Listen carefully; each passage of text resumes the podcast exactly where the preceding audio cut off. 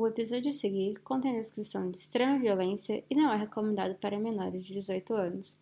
Caso algo citado crie alguma forma de gatilho e você precise de apoio emocional, ligue 188 ou acesse o site cvv.org.br.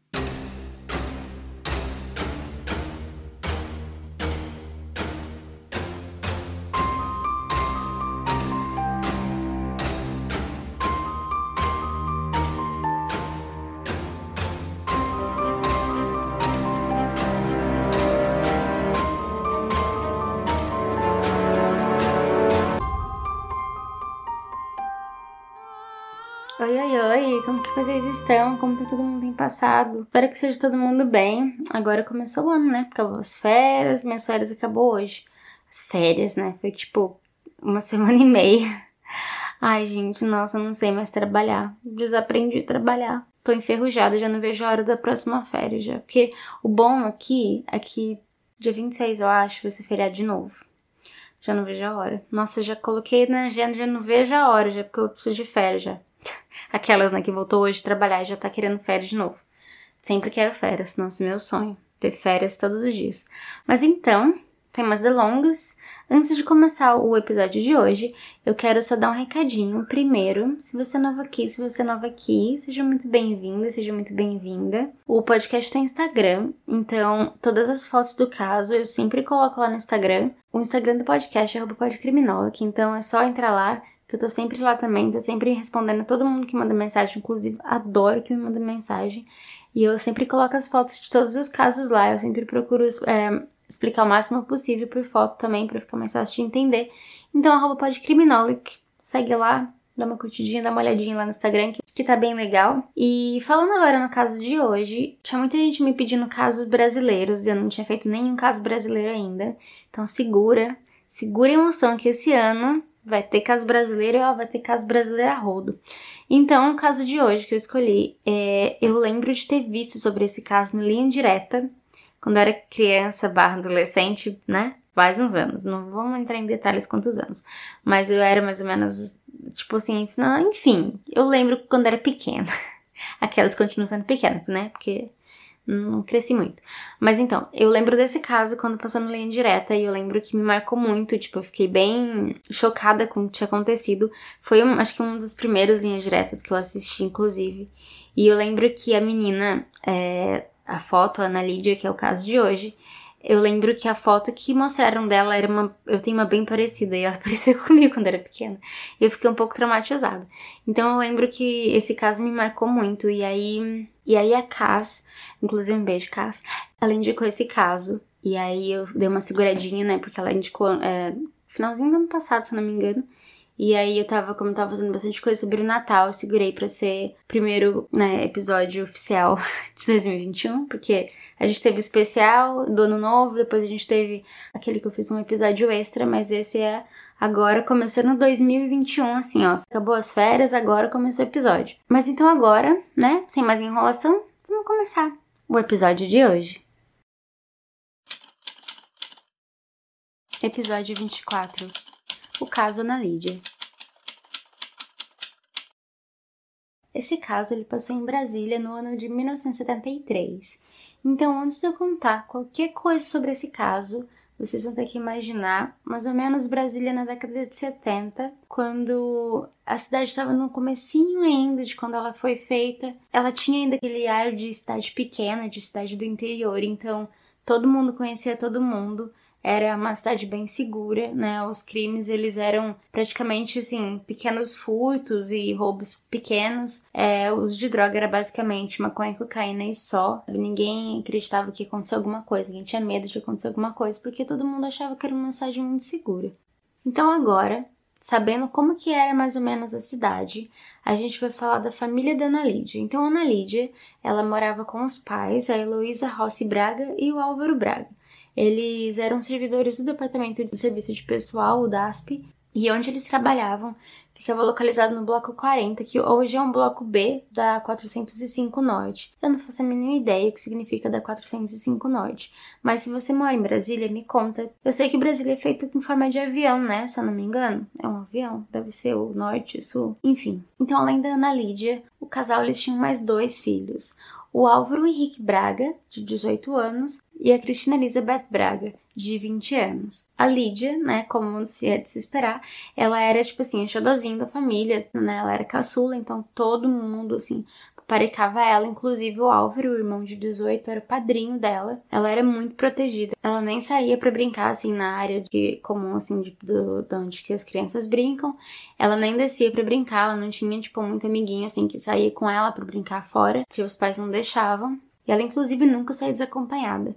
Então, quando ela tinha 7 anos, a Ana Lídia estava cursando a primeira série no ensino fundamental na escola Madre Carmen Sales, na 604 Norte. Era bem pertinho da casa dela, inclusive. Então, ela estava de manhã, só que na parte da tarde, às vezes ela também ia para a escola. Então, na parte da tarde, o colégio dela ela tinha aulas de reforço às terças e sextas-feiras e de piano às segundas, quartas e quintas-feiras. Então, como os pais delas, eles trabalhavam, né, fora, eles trabalhavam por muitas horas, eles sempre contavam com a ajuda da Rosa, que era uma empregada da família, que já trabalhava com a família há mais de 20 anos, então o nome dela é Rosa da Conceição Santana, e ela era de confiança da família, ela sempre fazia isso, né, ela sempre levava a menina, sempre ia buscar. Então, no dia 11 de setembro de 1973, antes que eles fossem para o trabalho, né, depois do almoço, os pais levaram a Ana Lídia para a escola. Então eles chegaram lá mais ou menos por volta de 1h50 da tarde, porque ela tinha aula que começava às 2 da tarde naquele dia. Então eles foram lá, eles deixaram ela lá e eles foram embora. A escola era de freiras, freiras, eu sempre acho que é fleira. freiras. A escola era de freiras. Então tinha freiras, eles deixaram ela lá e eles foram embora. Então por volta de mais ou menos quatro e meia da tarde era a hora que ela saía da escola. Então a Rosa ela foi buscar ela, né? Ela foi a pé porque os pais, como eu disse, eles estavam trabalhando. E quando ela chegou lá, ela recebeu a notícia que a menina não tinha ido para a escola naquele dia. E ela ficou desesperada, né? Imagina. A patroa dela falou que era para ela ir lá, que ela tinha deixado a menina na escola e chega a menina não tá lá. Então ela conversou com a irmã Celina, que era a diretora da, né, da, da escola, e ela pediu para que a irmã Celina ligasse para a mãe da Ana Lídia para avisar que ela não tinha ido na escola. Porque né, a mãe dela, né, a mãe da Ana Lídia, disse que ela tinha deixado a menina na escola.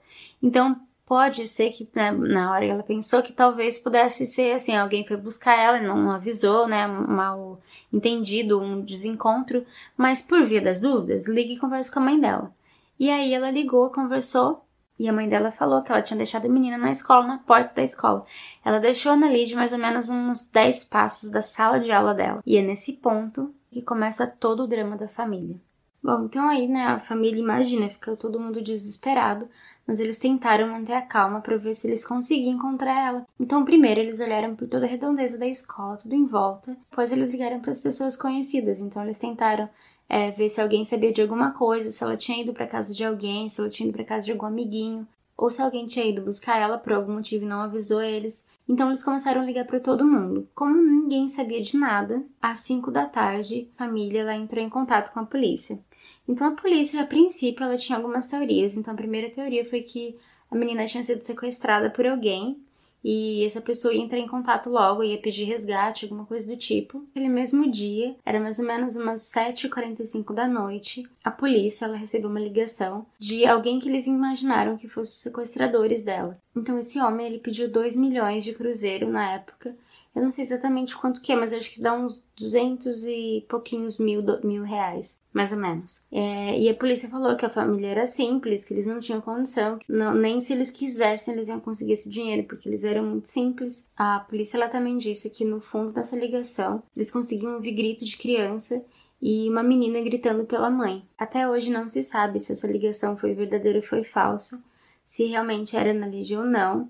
Eu, inclusive, lembro que. Mas eu acho que isso tá muito, muito novo para ser dessa época. Uma vez, eu não sei se vocês lembram, mas lembro uma época que tava aquela. Né, todo, todo virou meio que febre, assim, virou moda, parece que o povo ligava e falava, vai, tô com seu filho, não sei o que, não sei o que lá, me pega um dinheiro agora, não sei o que lá, me transfere, não sei o que lá. Então, tipo assim, se a pessoa não tivesse com o filho em casa, ela ficava desesperada, porque normalmente ligava no meio da noite, alguém gritando atrás, e aí, assim, no susto, você fazia o que a pessoa tava pedindo.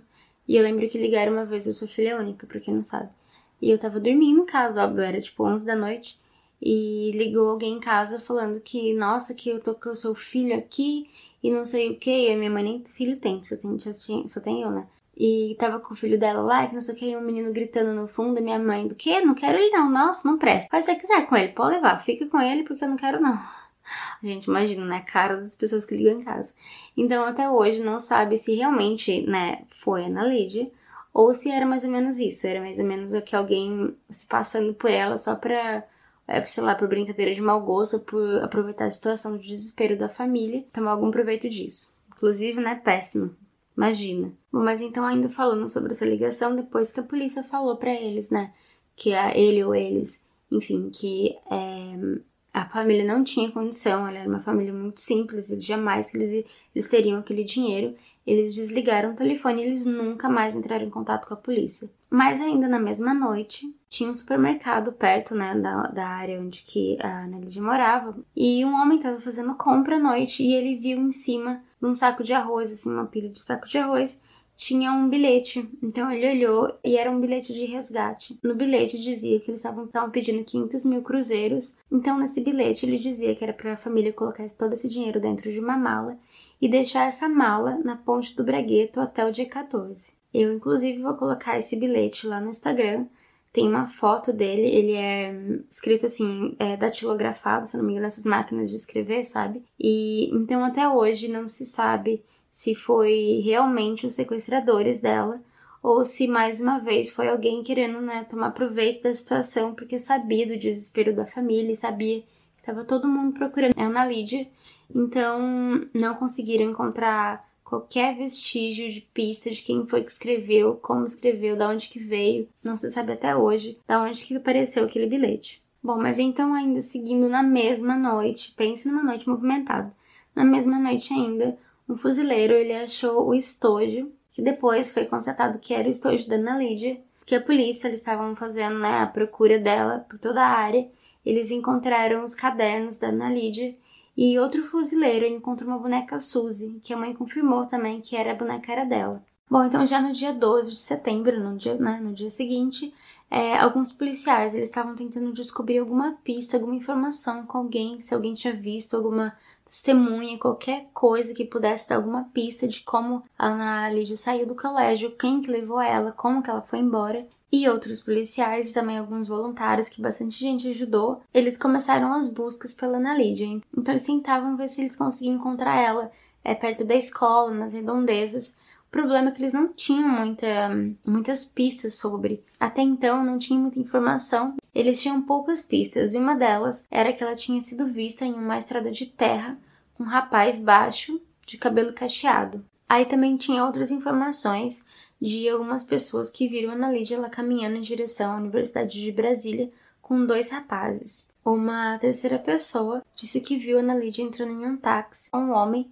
e também na direção da Universidade de Brasília. Então, vocês se lembram que alguns policiais eles foram tentar interrogar as pessoas, ver alguma testemunha, alguém que soubesse de mais alguma coisa. O jardineiro da escola, ele foi uma das testemunhas e ele disse que ele viu que após os pais da Ana Lídia deixarem ela na escola, um homem alto, loiro, de cabelo meio comprido, com blusa branca e calça verde oliva, ele abordou a Ana Lídia na porta da escola e ela saiu com ele.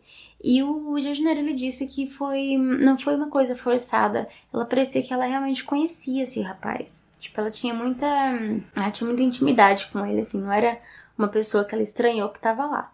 Então ele disse que os dois eles foram até o carro e saíram juntos. Dentro do carro tinha uma outra pessoa esperando eles. Ele inclusive disse que esse rapaz lembrava muito o irmão da Ana Lídia, que né, deixou ele putaço da cara porque não tinha prova e ele realmente ele disse, ele falou, olha, não tô falando que é, mas parecia, eu via distância, não, eu vi tipo assim de relance e lembra, sabe, lembrava, mas não era certeza absoluta que era o irmão dela. Mas então, infelizmente, 22 horas depois de tudo isso que aconteceu, os policiais eles encontraram o corpo da menina no matagal próximo da Universidade de Brasília. Eles encontraram a menina com os cabelos cortados até mais ou menos a altura do pescoço. Ela não tinha os cílios mais, eles foram arrancados e ela estava nua, de cabeça para baixo, com o rosto bem afundado na terra. Próximo dela, eles também encontraram duas camisinhas usadas. E o lado do ML, ele atestou que a morte dela foi feita por asfixia que provavelmente ele foi provocado por sufocação entre mais ou menos 4 e 6 da manhã do dia 2 de setembro. É, havia também manchas roxas e escoriações por várias partes do corpo dela, o que eles confirmaram que ela tinha sido torturada antes da morte. E o exame também comprovou que ela tinha sido estuprada. Algumas das pesquisas que eu fiz, eles dizem que ela foi estuprada com vida, mas alguns lugares mostram que ela foi é, violentada depois de morta. Então eu não tenho certeza absoluta, não tem como eu dizer 100%, mas ela infelizmente foi, né, foi abusada. Então, no mesmo dia 12 de setembro de 1973, o então secretário de Segurança Pública do Distrito Federal, que era o coronel Laimé Lace Mason, eu acho que eu falei o nome dele errado, provavelmente sim, é, ele disse, abre aspas, a polícia só descansará quando o responsável pela morte da menor for localizado e preso, fecha aspas. Então, já em depoimento oficial para a polícia, o jardineiro do colégio, que era o Benedito Duarte da Cunha, como eu disse, ele descreveu que ele viu esse homem. Então, ele disse que ele viu um homem saindo com a criança né, do Colégio Madre Carmen Sales, e ele contou que a Ana Lígia ela não parecia nem um pouco nervosa, assustada, pelo contrário, ela estava bem feliz, animada, e realmente parecia que ela conhecia aquela, aquela pessoa que estava com ela. Agora, eu vou falar para vocês um pouquinho do irmão da Ana Lídia, pra gente, né, dar uma analisadinha na situação. Então, o Álvaro, ele tinha 18 anos e ele era dois anos mais novo do que a irmã mais velha, né, a Cristina, que tinha 20. Os pais, inclusive, né, quando o jardineiro contou que parecia que pode, parecia que talvez, pode ser que fosse ele, né, ficaram chocadíssimos. Eles acharam um absurdo, como assim? Não é meu filho? Imagina suspeitar do meu filho. E eles afirmavam que o Álvaro, ele tinha, né, ele estava no carro naquela hora, quando eles deixaram a menina na escola, e eles disseram que eles levaram o Álvaro para a rodoviária do plano piloto para buscar algumas informações no Detran, porque ele disse que ele estava querendo tirar a habilitação dele de moto. É, nessa época ele dirigia moto, mas ele não tinha habilitação. Que inclusive essa moto foi o pai dele que deu para ele, gente, em 1970, né? Você imagina. Bom, mas enfim. Então no dia 11 ele afirmou que ele tinha sido parado de manhã numa blitz ou no comando pra gente, né, de São Paulo. E ele disse que a polícia, né, que, ele, que a polícia parou ele e, ele estava sem habilitação, então ele queria é, acertar essa situação que ele estava. Mas, mas durante, né, toda a apuração do Ministério Público, eles encaminharam um ofício para o Departamento de Trânsito para saber se realmente essa informação era, né, verdade ou, ou não era tão verdade assim. Então o órgão eles negaram que havia qualquer tipo de fiscalização no Distrito Federal naquela data, naquele horário. Hum, né? Hum, então. Então, os investigadores, eles que eles acharam tanto quanto meio um esquisito, eles começaram a trabalhar com a hipótese de que Ana Lídia ela teria sido morta em função de um, de um possível envolvimento do Álvaro, irmão dela, com o tráfico de drogas da cidade. Então, o irmão da Ana Lídia, ele teria, segundo é, as primeiras, né, as primeiras teorias da polícia, ele teria algumas dívidas de droga e o sequestro da irmã seria uma maneira dele de resolver essa pendência. Então, a polícia, eles começaram a acreditar que o, né, o credor, ele era o Raimundo Duque Lacerda, que inclusive era um funcionário do DASP e ele era subordinado pela mãe da Ana Lídia. Ele era bem famosinho pela personalidade descontrolada e louca dele, porque além de ter problemas com bebida e com droga, ele também foi acusado de ser um dos principais traficantes de maconha do Distrito Federal daquela época. Agora, além de todas esse monte de coisa boa, esse Raimundo Duque Lacerda, ele também era conhecido. Bom, vocês se lembram que eu disse que esse Raimundo Duque Lacerda, ele trabalhava no DASP com os pais da Ana Lídia. E a mãe dela, inclusive, era chefe dele. Então, a mãe dela sempre ela tentava ajudar ele de todas as formas possíveis. É, esse problema que ele tinha com drogas, esse problema que ele tinha com álcool era de conhecimento de todo mundo. Então, sempre quando ele mostrava que ele estava tentando se tratar, ele estava tentando melhorar, ela tentava ajudar ele. Então, por exemplo, se ele falasse para ela que ele estava é, numa clínica, ou ele estava tentando melhorar, ou ele estava tendo uma crise, mas ele estava tava em casa porque ele tentou, né, não usar nada, então ela meio que abonava as faltas dele, tentando incentivar ele a, né, a não voltar para as drogas, enfim. Agora, essa é a primeira teoria. Eu vou voltar daqui a pouquinho, dar mais umas explicações de como esse Raimundo do Lacerda é bem boa pessoa, né? Mas isso daí é daqui a pouquinho. Então, é, a polícia, além de tudo isso, ela começou a pensar numa segunda teoria, que era de que os dois, o irmão da Ana Lídia e o Duque, eles estavam devendo juntos dinheiro para um traficante. E por causa dessa dívida que os dois tinham né, com o terceiro traficante, eles planejaram sequestrar a Ana Lídia e pedir dinheiro do resgate dela, porque eles estavam sendo ameaçados, então eles precisavam arrumar dinheiro rápido. Então, depois que o nome dele apareceu, né, em toda essa história, a polícia chamou o Duque para depor. Só que quando eles mandaram intimação para ele, eles descobriram que o Duque ele não estava mais em Brasília, ele tinha ido para Anápolis para visitar a mãe que segundo ele, ela precisava da ajuda dele. Eu, inclusive, assisti é, a linha direta daquela época de novo. Eu vou colocar um trecho, inclusive, no Instagram, mas eu vou colocar. Porque, gente, deixa eu contar aqui rapidão, rapidão. Depois no final eu conto mais com detalhes, que a gente vai ter um, um site em breve. Então eu coloco lá todos os links, inclusive o link desse programa do Linha Direta, para vocês assistirem lá na íntegra.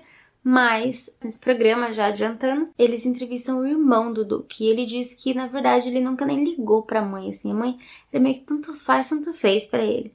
Então, é, esse fato dele ter ido lá pra, assim, ajudar ela, bem numa hora que ele ia ser intimado, hum, a dúvida tá aqui, ó, assim, ó, ó, ó voando na cabeça. Então, quando ele tava lá em Anápolis, ele descobriu que a polícia estava realmente procurando ele, que a polícia sabia que ele tinha fugido, né, que ele tinha ido para Nápoles, e ele contou para a mãe dele que ele estava sendo suspeito de um crime e que tinha gente muito importante na cidade envolvida, e que ele estava sendo usado como bode expiatório para esse pessoal. Então, meio que acorda mais, acorda arrebenta do lado mais fraco, mais ou menos isso. É, então ele disse que né, ele estava sendo acusado de uma coisa que ele não tinha feito e era os responsáveis era gente muito muito rica, muito importante na cidade e ele fugiu de novo. Então em cinco meses ele passou por cinco estados e aí eles foram encontrar ele em Conceição do Araguaia no estado do Pará. E depois que eles encontraram ele, ele foi transferido de novo para Brasília. A polícia só conseguiu encontrar ele, inclusive, por uma denúncia anônima que eles receberam em 17 de fevereiro de 1974. Vocês imaginam quanto tempo depois, né? A Ana Lídia ela morreu em setembro, né? Contra fevereiro do próximo ano, imagina. Imagina o sofrimento dessa família por todo esse tempo.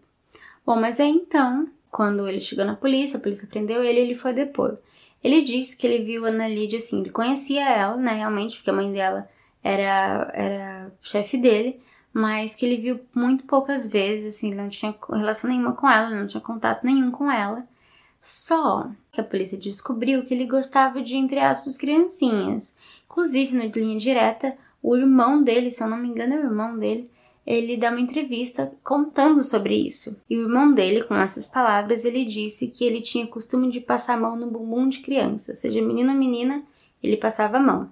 Então ele era conhecido por algumas pessoas, é, algumas pessoas elas afirmam que ele era pedófilo, que ele dizia que ele era pedófilo, e algumas dizem que não tinha nada a ver, que nunca ouviram isso, que isso é, foi invenção da mídia, enfim.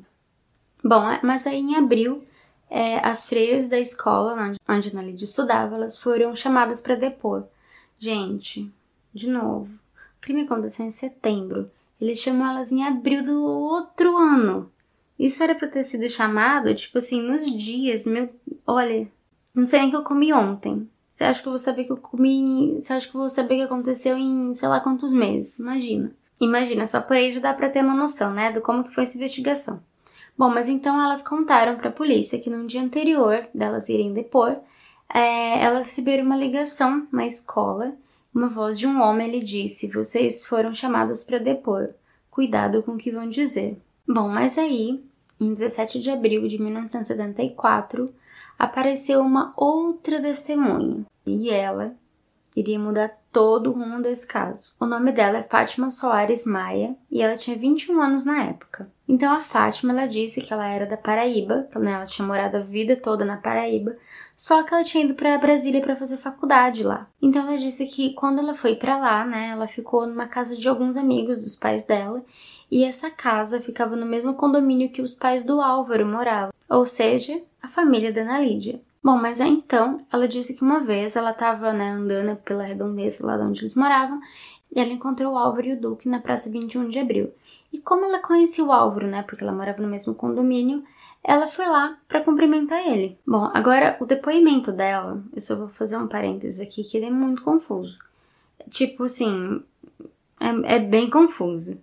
E aí ela fala umas coisas que eu falo, mano, céu do céu, meu Deus. Ela fala umas coisas meio, meio que sem pé, sem, sem pé nem cabeça. Mas eu vou tentar fazer um resumo para ficar no mínimo assim, que dá para tentar seguir um caminho. Então ela diz que depois que eles foram lá, o Álvaro, ele obrigou ela a injetar cocaína na veia. Como que você injeta cocaína na veia, querida? Na verdade, não se cheirou maconha. Aí depois que, né, que ele obrigou ela a fazer isso, ele levou ela para uma área bem afastada e ele deu uma surra nela e violentou ela. Agora, só uma curiosidade. É, esse lugar afastado, né, era tipo um cerrado. A polícia foi até lá e eles realmente encontraram coisas dela lá. Só que a investigação foi tão boa. Meu Deus, que gente tão boa investigando. Eles perderam as provas, eles perderam os objetos dela. Ou seja, né, não tinha mais como provar que realmente isso tinha acontecido. Bom, mas aí, enfim, ainda continuando com o depoimento dela, ela disse que depois que isso aconteceu, outra coisa que não faz sentido nenhum, ela começou a andar com eles. Tipo, você quer correr, você não vai ficar andando com eles, né? Bom, mas então ela disse que ela começou a andar com eles e depois que ela viu que como todos eles usavam droga, eles eram todos drogados, ela que sair, né, do grupinho deles, ela contou pro Álvaro, né, que era o irmão da Ana Lídia. E ela disse que ela não queria mais lá, que ela não queria mais ser envolvida com eles e ele disse que ele tentou fazer isso, que não era para ela fazer isso, porque ele tinha tentado e eles tinham matado a irmã dele. Então depois que isso aconteceu, ela ficou apavorada e ela voltou, né, para Paraíba. Ela voltou embora para Paraíba, ela não quis mais ficar lá em Brasília. Bom, então nesse depoimento, ela também deu alguns nomes. Eles foram Alfredo Buzai Jr., que ele era filho do então ministro da Justiça Alfredo Buzai, e o Eduardo Ribeiro Rezende, que ele era também filho do então senador Eurico Rezende. Agora, esses dois nomes, eles vão voltar um pouco mais para frente, então vocês não esqueçam. É, uma coisa que eu acho que é bem importante de falar é que esse caso, todas as pesquisas são basicamente as mesmas coisas, os mesmos textos, as mesmas, a mesma informação em tudo, sabe? Então não tem muita informação sobre que momento da, do negócio que ele esses dois apareceram. Não dá para saber se eles apareceram antes ou se eles apareceram a partir do depoimento dela. Então isso fica um pouco confuso para mim. Eu acho que talvez pode ter ficado um pouco confuso para vocês também.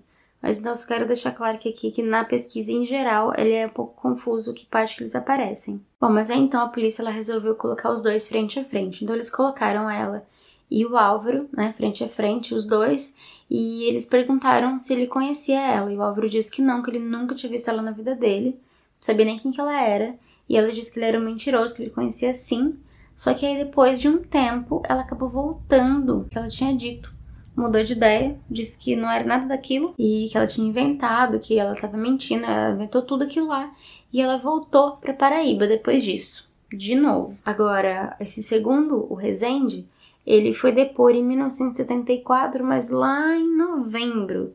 Gente, tinha passado que um ano e dois meses, três, dois meses, um ano, um ano, mais de um ano já tinha acontecido com a Ana Lídia.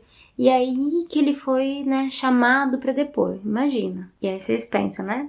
Justiça tarda, mas não fale. Tarda, só tarda. Porque ele só foi depor porque ele foi preso por causa de outra coisa. Tipo, ele foi preso por causa de droga. E aí eles viram, né, que ele estava relacionado a esse caso e aí eles resolveram pegar o depoimento dele. Mas ele disse que ele também não sabia de nada, não, não, não era ele, ele nem estava em Brasília quando o crime aconteceu, que ele nem sabia o que estava acontecendo. E segundo ele, ele disse que ele estava no Espírito Santo. Ele estava, né, o pai dele é senador, então ele estava lá fazendo campanha política ajudando o pai dele. O pai dele, inclusive, né, que era senador, ele, ele escreveu uma carta aberta para os jornais e ele mandou para todos os jornais afirmando a inocência do filho dele, que ele era inocente, que ele acreditava na inocência do filho, que o filho não tinha nada a ver com isso. Político, né, querido? Vocês, vocês acreditam? Hum, Fica aí, fica aí a dúvida no ar. Mas, então, depois disso tudo, né, por falta de provas e por falta de pistas, o caso ficou de novo parado. Bom, mas aí vocês se lembram da Fátima, aquela que foi da Paraíba, voltou do Paraíba, foi para Paraíba, voltou do Paraíba? Ela deu uma nova declaração. E ela disse que ela tinha mentido quando ela tinha dito que ela estava mentindo. confuso. Ela disse que ela realmente tinha falado a verdade e ela só disse que ela estava mentindo depois e ela, né, mudou de ideia no que ela estava falando, porque ela disse que, segundo ela, foi orientação da polícia para ela abafar o caso. Então ela falou que ela só fez aquilo porque ela foi obrigada. E aí ela disse que tinha muita, muita gente grande, né, por trás desse crime e que o Álvaro, o irmão da Ana Lídia, na verdade era mais uma vítima só, todo esse pessoal grande que estava envolvido. Bom, mas então, em paralelo a isso, o Ministério Público do Distrito Federal, então, ele iniciou uma investigação. Então, o Procurador-Geral da Justiça né, do Distrito Federal, na época era José Júlio Guimarães Lima, ele designou o promotor José Jerônimo Bezerra de Souza, nossa, cada nome grande, moço, ele designou ele para esse caso. Então, eles averiguaram todas as denúncias, né, contra o Alfredo Buzai Júnior, que então, né, filho do ministro da Justiça, e do Eduardo Ribeiro Rezende, né, que também era filho de, né, de um bem pequenininho, né, na, na política, que era só senador, né, o Eurico Rezende. Então, depois disso tudo, o José Jerônimo, ele disse que ele não encontrou nada, nada que ligasse os dois ao crime, assim, ó, limpo, limpo, limpíssimos os dois. Disse que não tinha nada encontrado, não tinha indício de nada, não sabia de nada, não viu nada. Mas, durante toda essa investigação, o promotor, ele prestou concurso para o Tribunal de Justiça do Distrito Federal e ele se tornou desembargador. E ele disse que ele notou uma certa dose de cinismo e de frieza no Álvaro, no julgamento. Lembrando, irmão da Lídia. Ele disse, inclusive, que ele estava convencido de que a garota tinha sido tirada da escola pelo irmão, mas que ele não tinha participado nem do estupro nem da morte da menina. Outra coisa que chamou muita atenção também do Ministério Público foi a defesa incondicional pelos pais dela. Então eles tinham certeza absoluta que o Álvaro não tinha feito isso, que ele não tinha culpa de nada. E um fato, inclusive, narrado em depoimento de uma das irmãs da escola, ajudou a formar né, a convicção da promotoria. Então ela disse que ela estava no apartamento né, da família quando a mãe soube da morte da Ana Lídia. Então, segundo ela, após abraçá-lo, o marido teria dito, abre aspas, Heloísa, Deus queira que não seja o que eu estou pensando. Depois disso, vem coisa pior. Fecha aspas. Então, com a certeza que a polícia tinha da participação do Álvaro e de alguns indícios de que ligava o Duque também no crime, no dia 29 de maio de 74, o Ministério Público ele contrariou todo o inquérito né, feito pela polícia, que afirmava que não tinha provas né, dos suspeitos, e eles pediram a prisão preventiva da dupla. E a justiça acatou. Lembrando mais uma vez que quem é, né? Tinha lá um pezinho lá no Ministério da Justiça, então, o pai de um dos, dos né? Enfim. Enfim, né? Então, tem coisa que a gente não precisa comentar, na verdade, a gente só sabe, a gente não precisa comentar.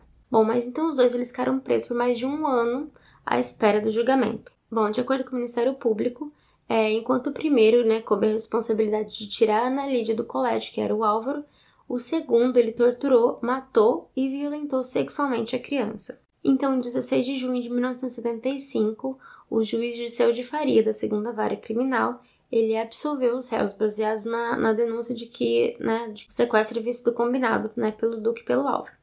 Bom, então, para o magistrado não havia provas de que a dupla se conhecia. Não tinha provas nenhuma, nunca ninguém tinha visto nada, não tinha conhecido. Inclusive, os dois, eles alegaram que eles se viram pela primeira vez só no dia da prisão. Mas o Ministério Público, eles apresentaram algumas provas que ligavam os dois, como por exemplo o depoimento da Fátima. Acho que é Fátima o nome dela, eu já esqueci, mas acho que é Fátima. A moça que morava na Paraíba e voltou e foi, voltou e foi.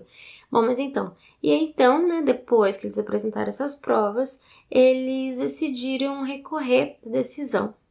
Mas em 2 de dezembro de 1977, a primeira turma do Tribunal de Justiça do Distrito Federal e dos Territórios confirmou a decisão do juiz Dirceu. Então, os promotores de justiça, depois disso, eles ressaltaram falhas na investigação. A VAC tinha falha nessa investigação, né? Imagina. Que, segundo eles, essas falhas já começaram assim, poucas horas depois né, que a menina foi raptada. Então, apesar do desaparecimento ter sido comunicado à polícia menos de três horas depois do sumiço, a menina né, desapareceu às duas da tarde eles ficaram sabendo, era quatro e meia, assim que a família já ligou para a polícia já. Então, mesmo que tenha sido tão rápido, o inquérito ele foi aberto só seis dias depois. Então, com isso, os primeiros depoimentos prestados pela família, eles nunca constaram no processo, porque acabou se perdendo, não era uma coisa, é, como posso dizer, não era uma coisa oficial, era uma coisa assim, de conversa praticamente. Então, eles foram perdidos assim como o retrato falado feito a partir do relato da dona da casa que viu o homem acompanhando a menina em direção né, da, da universidade. Bom, na época do crime, a polícia ela ignorou outras pistas. Gente, respira, né? Respira, respira, respira, porque nada novo sobre o sol, né?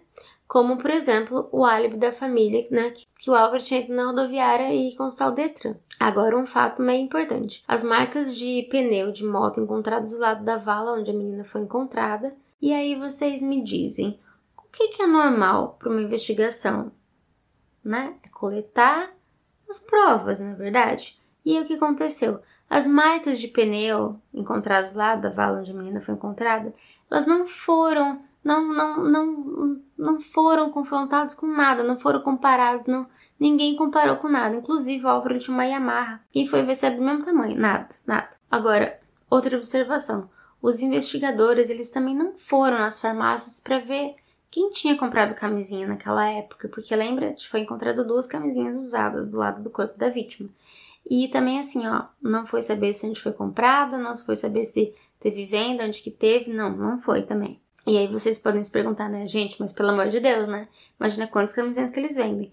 Só que na década de 70, né, lá nos anos 70 e bolinha, a população ela não tinha o hábito né, de usar camisinha, porque pensa, alguns, muitos anos atrás. Então, desculpa quem nasceu em 70, é com respeito. É, né, mas foi um tempo já.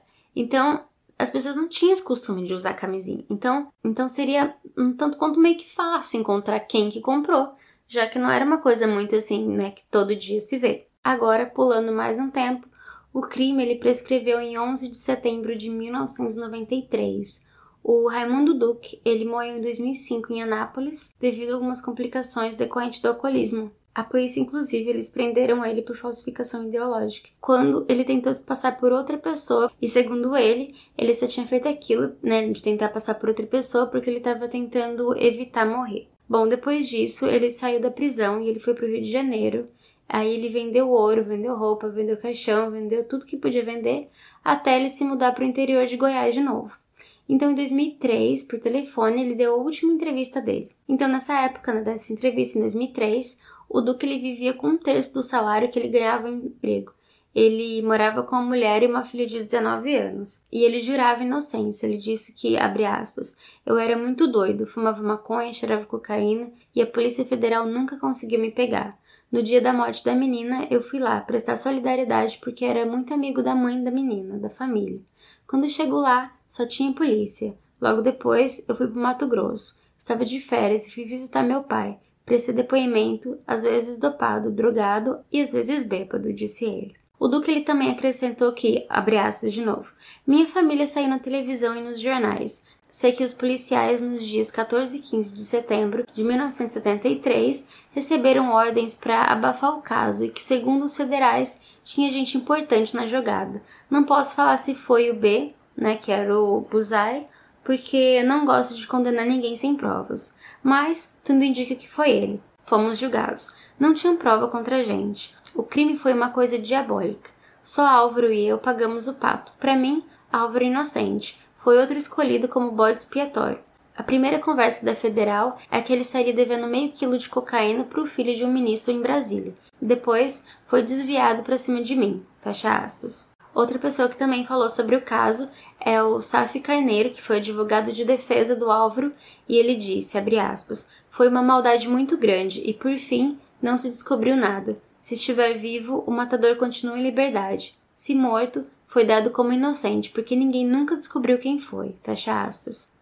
Bom, a mãe da Ana Lídia, ela sempre afirmou que ela não acreditava no envolvimento do filho dela e ela morreu em março de 2005. O pai da Ana Lígia, o Álvaro Braga, ele se mudou com a família para o Rio de Janeiro, né, após a absolvição do crime, e ele morreu na capital carioca em 2011, sem nunca dar uma entrevista sobre o caso. O Álvaro, irmão da Ana Lídia, ele é médico e mora no Rio de Janeiro. Segundo a pesquisa, eu vi que algumas fontes tentaram entrar em contato com ele pelo telefone do consultório no bairro do Vila Isabel, mas a secretária ela sempre afirmou que ele não fala sobre o assunto mais. Bom, em um depoimento para o Jornal do Estado de São Paulo no ano de 2000, que inclusive é a mais recente declaração dele sobre o caso, o Álvaro ele afirmou que ele foi torturado várias vezes por suposto envolvimento no assassinato. Aspas. O governo federal arranjou bodes expiatórios.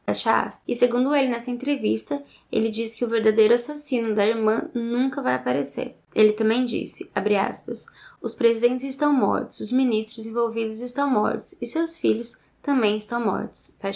Bom, por ordem do governo do Distrito Federal, a Polícia Civil ela criou uma comissão para apurar novamente o caso da Ana Lídia, 11 anos depois do crime. Então, a instituição ela falhou mais uma vez, né, como sempre, na época, o então aposentado, já há 23 anos, o delegado Álvaro Caetano dos Santos, que na época tinha 78 anos, ele esteve à frente do grupo da delegacia dos agentes responsáveis pela comissão né, do, do desvendar o crime. E aí ele fez mais de 40 viagens né, com toda a equipe, toda a investigação, ouvindo testemunha, né, entrevistando pessoas e jovens de Brasília, mas ele nunca conseguiu nada sobre o autor do crime. Abre aspas certamente não morreram. Os responsáveis ficaram impunes. Fecha aspas. Bom, mesmo depois de todo esse tempo e de não conseguir desvendar o caso, o delegado ele afirma que ele acredita na hipótese de que o irmão seria o coautor do sequestro. Ele diz que se houvesse provas de que ele tirou a criança da escola, a investigação seria muito mais fácil, mas nunca houve essa né, comprovação, tanto que ele foi absolvido pela justiça. Bom, para o delegado aposentado, é, as falhas das primeiras investigações dificultaram muito o trabalho posterior. Então ele disse, aspas, se não chegaram aos responsáveis dois, três anos depois, passado todo esse tempo, ficaria muito mais difícil. As provas tinham sido extintas e os depoimentos não eram mais fiéis. Ficou o sentimento de frustração por não ter conseguido comprovar os fatos e responsabilizar os devidos autores. Bom, agora voltando a falar um pouquinho sobre o advogado do Álvaro, né, irmão da Ana Lídia, hoje já com 86 anos, ele defende a inocência do cliente até hoje. Para ele havia uma campanha da imprensa contra o irmão da Ana Lídia. O advogado ele também conta ter recebido algumas ameaças e segundo ele, ele foi um sofrimento muito grande porque ele recebia ameaças assim, inclusive gente dizendo que eles iriam retirar os filhos dele do colégio onde ele estudava, ameaçando a família toda. Ele disse que ele teve inclusive que sair às pressas do escritório uma vez, e quando ele chegou lá no colégio, depois dessa ameaça, os filhos estavam lá, então era mentira, era só para deixar ele apavorado. Ainda na entrevista, é, o advogado ele disse, abre aspas, desmoronaram essa família. Essa família que teve a infelicidade de contar com uma filha retirada de seu seio dessa forma tão brutal. E ele diz isso em relação a que na época foi levantada a hipótese, inclusive, de que Ana Lídia ela não era filha da Heloísa, mas sim filha da Cristina, irmã dela. Que na época, segundo essa hipótese, a irmã dela tinha engravidado mais ou menos com 13, 14 anos. E aí a mãe, né, da, da Cristina, ela assumiu Ana Lídia como sendo filha dela. Tipo assim, nada a ver com a história. E aí começaram a inventar umas coisas absurdas desse tipo, como se não fosse, né, sofrimento o bastante para a família. O advogado, ele também diz que ele manteve contato com o Álvaro, que inclusive convidou ele para formatura de medicina quando ele se formou. Ele também disse que até hoje ele tem um retrato da Ana Lídia, né, uma dedicatória pelo trabalho que ele fez é, no, no escritório dele e que o pai dela, inclusive, foi visitar ele antes dele falecer. Assim como a mãe da Ana Lídia, a Heloísa, ela também foi. Só que, né, passando os anos, eles acabaram perdendo contato. Bom, agora eu vou entrar em algumas curiosidades. Então, é, a primeira é o retrato falado. A dona da casa, dona Diva Aparecida, ela morava no barraco próximo do colégio Madre Carmen Salles, que era onde Ana Lídia estudava. Então ela viu uma menina loira de vestido branco e azul e sandálias vermelhas passando pelo matagal em direção à Universidade de Brasília, na companhia de um homem moreno, de baixa estatura, de cabelos ondulados. A polícia ela colheu o depoimento da diva e os peritos eles fizeram um retrato falado que se parecia muito com Raimundo Lacerda Duque mas adivinha, o retrato falado nunca foi anexado ao processo. É, sobre as duas camisinhas encontradas ao lado do corpo da, né, da Ana Lídia, na época, o uso do preservativo ele não era muito comum, como eu disse. Então, só era vendido em farmácia, mas, né, ninguém foi averiguar na bendita da farmácia. Bom, depois do local do crime. No terreno onde o corpo da menina foi encontrado, haviam marcas de pneu de motocicleta, mas não houve perícia, né? Agora, uma outra curiosidade é que a história do sequestro e do assassinato da Ana Lídia, ele acabou se transformando em um romance policial pelo jornalista Roberto Seabra. Nessa obra que chama Silêncio da Cidade, ele narra a história, mas com algumas adaptações, então ele não tem muito compromisso de, de seguir fielmente os fatos, né, ou de desvendar o crime, mas é relacionado a esse caso. E o nome da menina ele foi trocado para Ana Clara. O Roberto, inclusive, ele, ele recorreu às memórias do pai, Manuel Espiridião Pereira, que era perito criminal e que morreu em 2003, aos 63 anos, mas que participou das investigações. E além disso, ele se recordava da cobertura jornalística né, da época. Ele disse, aspas, trata-se de uma história real, mas escrita de forma com que os especialistas chamam de roman, roman laclef, roman laclef, roman laclef, gente, eu sou péssima em francês, ou seja lá que língua é essa. Romance com chave. De toda forma, as pessoas que conhecem o caso se identificam, fecha aspas. O Roberto ele também recorreu a reportagens e fez algumas pesquisas né, de arquivos públicos. Bom, então, segundo ele, abre aspas, fui criando a versão do caso e comecei a investigação de forma inicial. A própria ficção assume esse papel de denúncia. Quando os fatos não aparecem, penso que é válido lançar mão de outras ferramentas, como que foi feito. Fecha aspas. E ele diz que de início ele pretendia escrever um livro reportagem, mas ele acabou mudando de ideia depois de perceber que não tinha muito desfecho para esse caso. Ele acredita que a Ana Lídia acabou se tornando uma vítima dessa armadilha. Ele disse que é, ela era mais um, como um elo fraco né, em toda essa história. Ele disse que ela era um elo mais fraco de toda essa história que envolvia essas pessoas relacionadas com tráfico de drogas, onde tinha fornecedor, tinha né, consumidor, e a maioria era membro da elite de Brasília e filhos de pessoas muito poderosas. E ela, que era uma pobre inocente, não tinha nada a ver com a história, e acabou dando o azar de o irmão possivelmente, né, ter sido envolvido com tudo isso. Bom, então ele também acredita que o irmão dela ele tinha realmente essa dívida e que eles se vingaram com a morte da menina. Bom, segundo ele, ele diz que esse é um caso já falado há 48 anos praticamente, e mesmo depois de todo esse tempo não se tem quase praticamente nada de concreto. Então não teve condenação, não teve quem foi né, o responsável, não teve nada. E segundo ele, ele diz que a brutalidade e a impunidade eles acabaram moldando a forma que a cidade trata o caso. Segundo ele, abre aspas, Brasília é uma cidade muito nova para ter lendas, e o caso Ana Lídia não pode ser transformado nisso. Fecha aspas. É, o nome da Ana Lídia ele acabou virando nome de parque infantil e todos os anos no dia de finado o túmulo da Ana Lídia é um dos mais visitados de todo o cemitério, então todo mundo vai lá, leva flor, leva brinquedo. Ela acabou virando como uma santa assim na cidade. Bom, ainda nas curiosidades, é, em novembro de 74, quando eles estavam presos à espera né, do julgamento, o irmão da Ana Lídia ele pediu autorização para deixar a prisão porque ele queria prestar o vestibular mas a solicitação foi negada. Outro fato é que depois de ser absolvido em primeira instância, o Álvaro Henrique, irmão da Ana Lídia, ele foi aprovado no concurso do Banco do Brasil.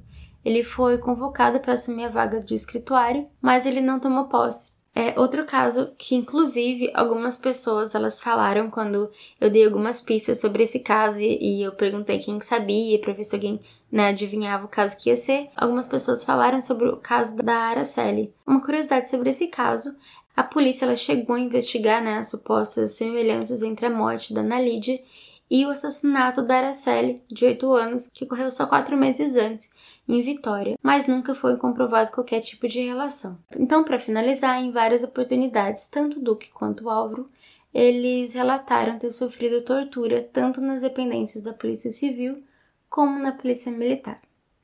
Então, meus queridos, minhas queridas, esse foi o caso de hoje, chegamos ao fim. Esse é o primeiro caso brasileiro, né? E, gente do céu, que caso! É aqueles casos que quando a gente chega no final parece que a gente chegou no começo. Tô confusa ainda, não sei para aquilo quem que acredito, quem que eu não acredito. Mas me contem o que, que vocês acharam desse caso, o que, que vocês acham, quem que foi. Deixa lá no Instagram do podcast quem que vocês acham que fez isso, quem que é culpado, quem que não é.